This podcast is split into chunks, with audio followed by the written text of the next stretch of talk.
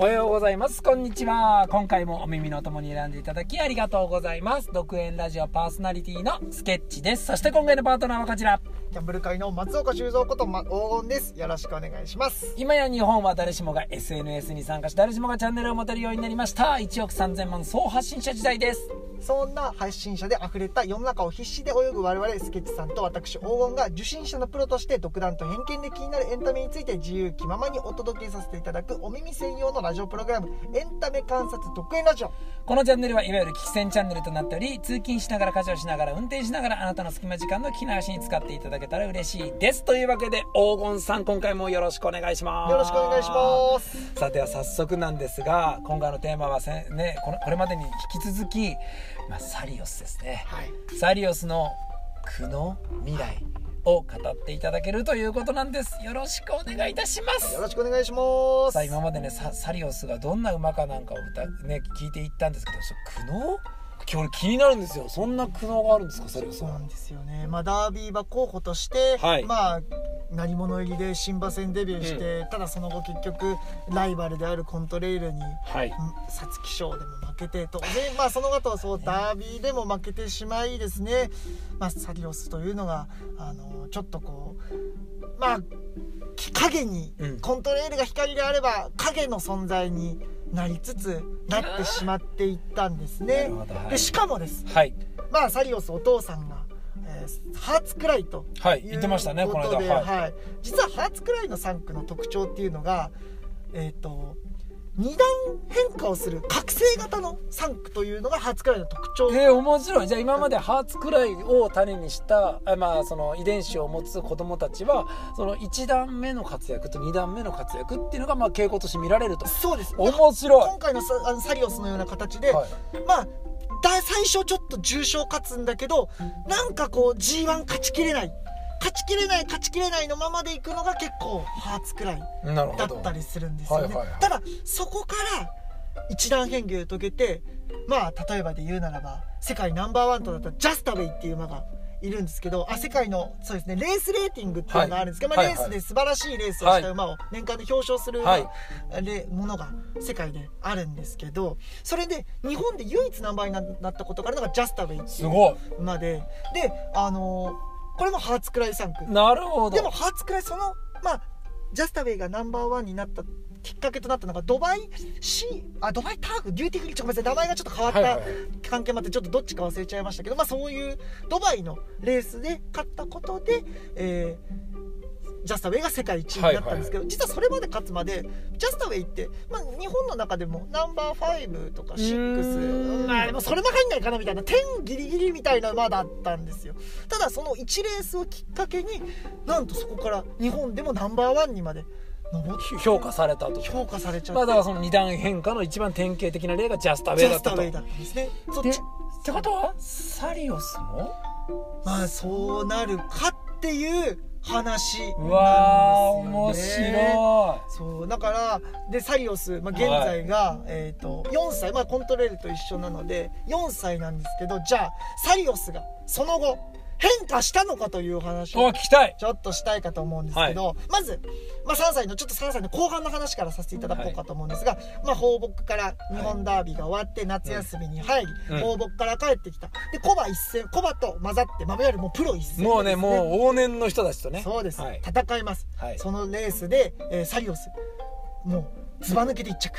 うわすごい。圧勝。すそごい。う。やはり影の存在ではなかった。サリオスだって本物なんだというのを証明すげえじゃないしですか。たかに思ったんですね。まさか。その後にはい。G1 に出るわけです、はい。まあ、マイルはい。チャンピオンステークスっていうレースに出るんですけど、そちらにそちらでなんとサリオス、まあ、2番人気に支持されるわけです。プロが混じった中で。はい。5着と。しかも内容が悪かった。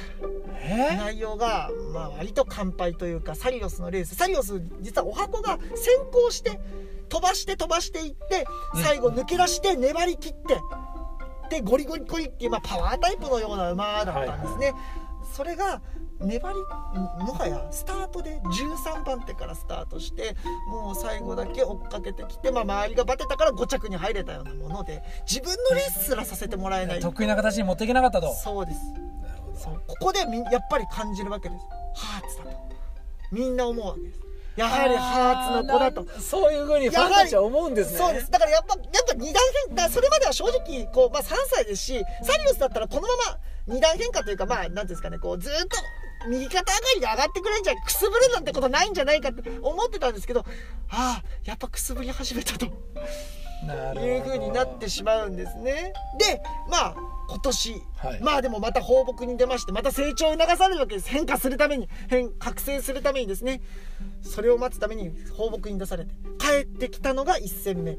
今日今年の1戦目がえー4月に行われた大阪杯、まあ、これまたなんかコントレイルの時にはい。出てきましたね大阪。杯あれ？はい2000メートルでしたっけ？え 2000m 2000そうですそうです。ね。まあだからあれですね。結構その時その当時の日本最強馬のクラスたちがやっ結構出てくるレースなんですけど、そこでサリオス。じゃあ放牧から2回目の放牧から帰ってきて大阪杯で覚醒するか！サリオス！5着と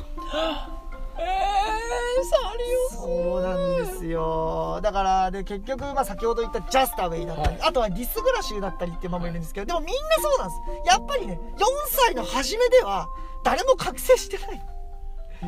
誰もねやっぱりくすぶっちゃってるんですよねじゃあなんだろうそのやっぱサリオスはそのまあ先輩たちというか、まあ、自分のお兄さんとか、まあ、そのお父さんたちのこの思いとかも、まあうん、どうしても重ねてしまうじゃないですか、ファンは。うんじゃあそのまあいわゆる呪縛みたいなものからやっぱいち早く抜けるというか苦悩から脱出するっていうことになるのか。そうですなんで一応だからまあでもサリオスもあの次走が安田記念っていうこれも6月の頭かな、はい。っていうのでも決まってるんですけどコントレイルと違ってあの負けられない一戦ではない。ですよね。やはりまあもう今はもうサリオスは覚醒待ちの段階なんでとにかく自分のスタイルで自分のレースをすることができるか。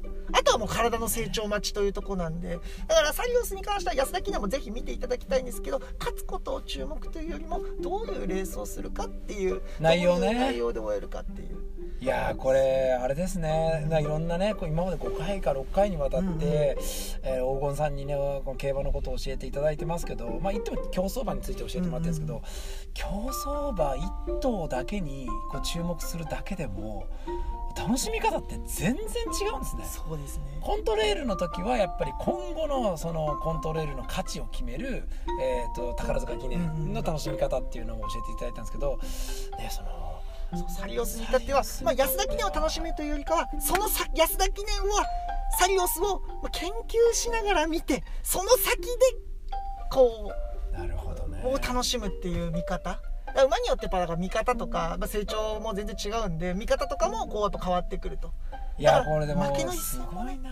楽しかったりはするわけななんるですよ。だからサリオスの注目すべき点というのはでそうさっきディスグラッシュジャスターウェイっていう名前を挙げましたけどこの2頭が、まあジャスえー、とあとシュバルグランかな、まあハーツクライの3頭、まあ、これが、まあ、あのみんな同じような成長形態を描いてるんですけど4歳の秋なんですみんな一気に覚醒し始めたのは。じゃあ今年の秋ってこと？そうです。だからサリオスの注目どころサリオス今は強くなくていいんです。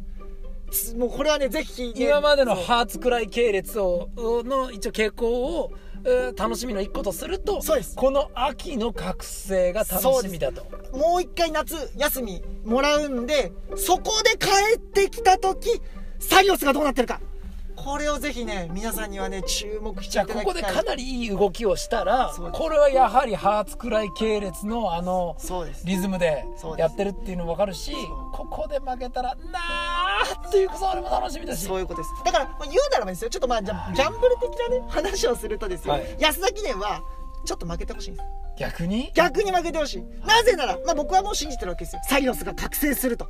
もちろんハーツクライの正直僕は最有力好景気だと思ってるのでなんであの覚醒すると思ってる。だ負けてくれた方が落ち着くんですよね。なるほど。にだからぜひこれを聞いてくれた方はね安田記念はサリオスの内容だけに注目して負けると願ってください。掲示板を外せと願ってください。すごいすごいすごい。そして秋で人気が落ちて11倍ぐらいになった時に単勝にぜひゴーンと入れてね。ガーンと入れて。でも世間が何来たサリオスやっぱりここで来たのかってでこれを聞いてるサリオスファンだけ黄金さんのねこのコメントを信じてくださる方だけがもうやったぜと拳を待ってたぜと。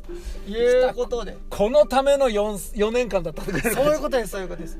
むしろだからまあここまでねこの前前半後半でちょっと分けていただきましたけど僕の競馬人生の話もねちょっとしましたけど今年僕の競馬人生が決まるのは今年の秋かもしれない。そっか。そのお母さんに注目してきた若若い頃のね黄金さんの時間から含めてもうロマンがかかってますねこれね。そうです。ね十何年にわたっての思いが今年の秋大成するかどうか。いやこれはめちゃくちゃ楽しみですそうねなんですよ。でやはーこれすごいねりだから、まあ、やはりねコントレイルといあのコントレイルのお父さんディープインパクトと一緒でやはりサリオスのお父さん初クラブもう年齢もいってますから。でそれの活躍を経てえ後継志望馬となってまたねコントレイルと志望馬の中志望馬との3区でまたライバル同士で戦っていただく。そして向こう10年向こう20年と楽しめていけたらな。そして皆さんにもねぜひ楽しんでいただけたらなと。いやこれすごいですよ。いやーなんか深かった。なんかとこなんかね面白いを通り越して興味を通り越してなんかありがたいまで行くぐらい。だって僕らが生まれる前からこのレースはもう始まってるんですそうねいうことですはあ先輩方のなんか歴史を聞いた感じですよ。ありがとうございました。というわけで今回はサリオスの苦悩そして未来を紹介させていただきました。大野さんありがとうございましありがとうたございました。動画の詳細部分にね今回紹介させていただきました。ササリオスの関連動画やね URL 貼らせていただきますのでぜひそちらもご利用ください。いやもう本当にありがとうございました。なんか言っても僕なんかでも知ってるディープインパクトとかの名前が出てきたらテンション上がってたんですけど今後はねそのハーツクライ系です。ディープインパクト系列。そしてそのお父さんのサンデー。サイエンスとか。でまあ、ね、今をねときめくコント。コントレイルと。コントレイルごめんなさい。コントレイルとサリオスの活躍。そして未来もね。そうです。楽しんでいただければと思います。今回もエンタメ観察独演ラジオお聞きいただきありがとうございました。動画がためになった面白かったと感じた方は高評価とボタンをお願いします。そして今回の動画の感想や今後取り上げてもらいたいテーマなどありましたらコメント欄お願いします毎日講師を目指して新しい録音と動画の作成をさせていただいております。チャンネル登録やそして通勤や隙間時間のお供にしていただけたら嬉しいです。ありがとうございます。いやこれい一回ね競馬シリーズはまあちょっと一応幕を引く形にはなりますがそうですね。でもこれ黄金さん来てくれたらまたやりましょうよ。もちろん。なんかさっき言ってたそのなんだろう、えー、とこの競馬場の楽しみ方とかそうですし、うん。そのお父さん方の歴史いや今までもとりあえずなんかえキングカメハメハキングカメハメハいや気になるね。ちょっと競走馬いっぱいいるわけですよね。そね。それについて熱く語る時間また楽しみにしてます。ありがとうございました。本日の独演ラジオはここまでとなります。お相手はスケッチと黄金でした。ご清聴ありがとうございました。ではまた